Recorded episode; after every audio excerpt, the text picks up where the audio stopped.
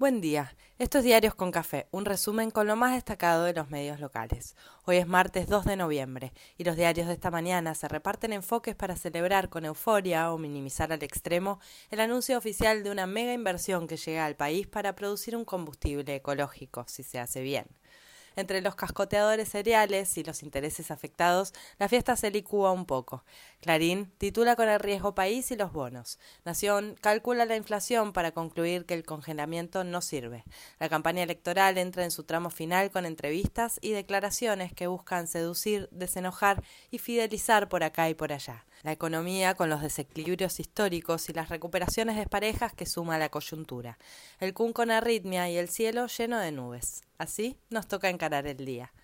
El presidente propuso en la cumbre de Glasgow que el FMI cambie deuda por proyectos de medio ambiente.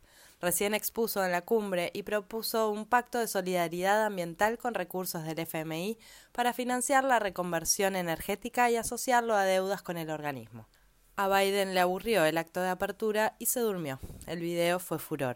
El gobierno celebró la inversión de 8.400 millones de dólares para producir hidrógeno verde en Río Negro, la inversión más importante de los últimos 20 años, la más grande del siglo. Notas y notas sobre la empresa, la industria, el desarrollo limpio y lo que viene. Descreen empresarios energéticos locales. Algunos expertos se ilusionan.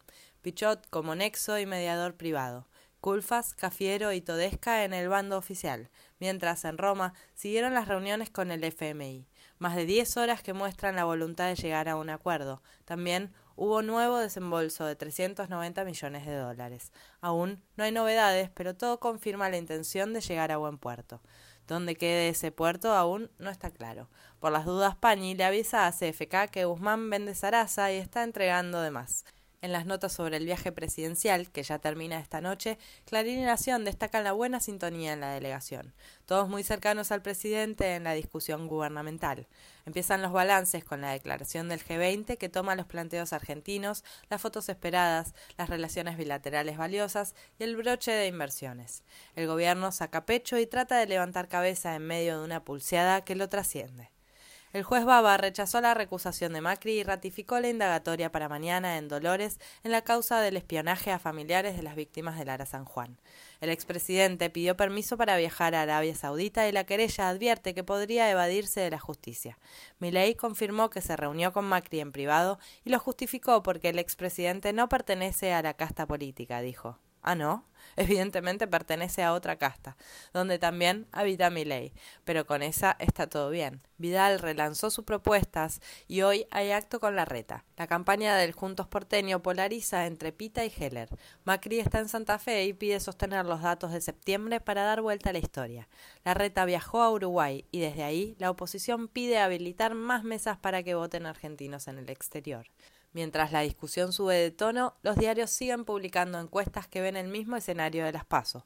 Sin embargo, el gobierno busca achicar el margen y recuperar la iniciativa.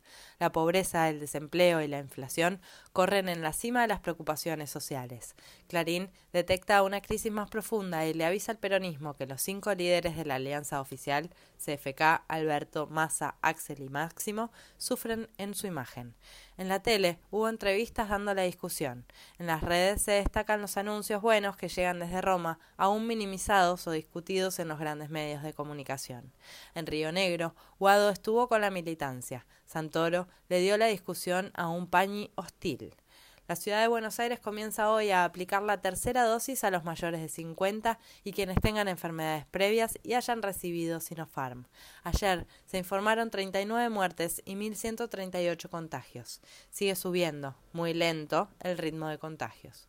Con la apertura total era algo que pasaría. Aún falta para terminar la pesadilla, pero estamos mucho más cerca.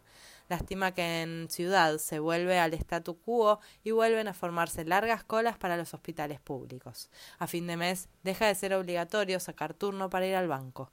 Abrió la preinscripción para viajes de egresados cubiertos por el gobierno bonaerense y ya rige la nueva normativa para el ingreso de pasajeros desde el exterior.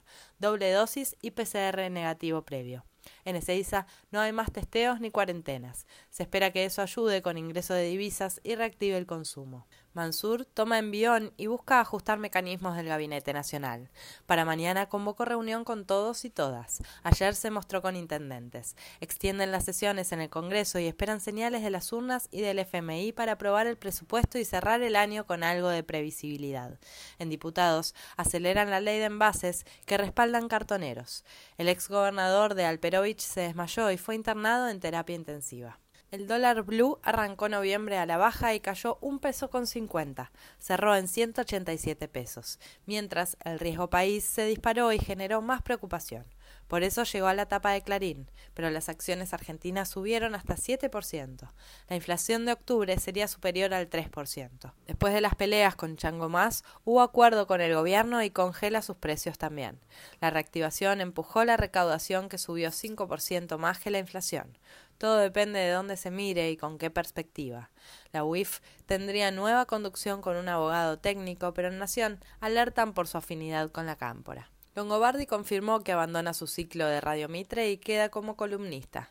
Todos miran si la nata tiene la culpa. Cristina Pérez da nota confirmando su noviazgo con uno de los principales diputados del PRO, Luis Petri, y su pertenencia política.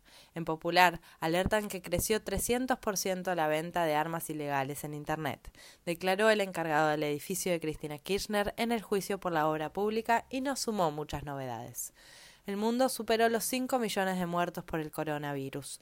Estados Unidos propondrá ante la COP26 nuevas regulaciones para reducir las emisiones de metano. El Kun no podrá jugar por al menos tres meses y hará un tratamiento por su problema cardíaco. Él agradeció los mensajes de aliento y aseguró sentirse muy bien. Messi genera cierta preocupación. Viaja a Madrid y podría perderse varios partidos. Habría suspensión a la AFA y el aforo en San Juan sería menos que el 100% anunciado. El cielo sigue nublado y para hoy podrían esperarse algunas lluvias. Que no sea leve.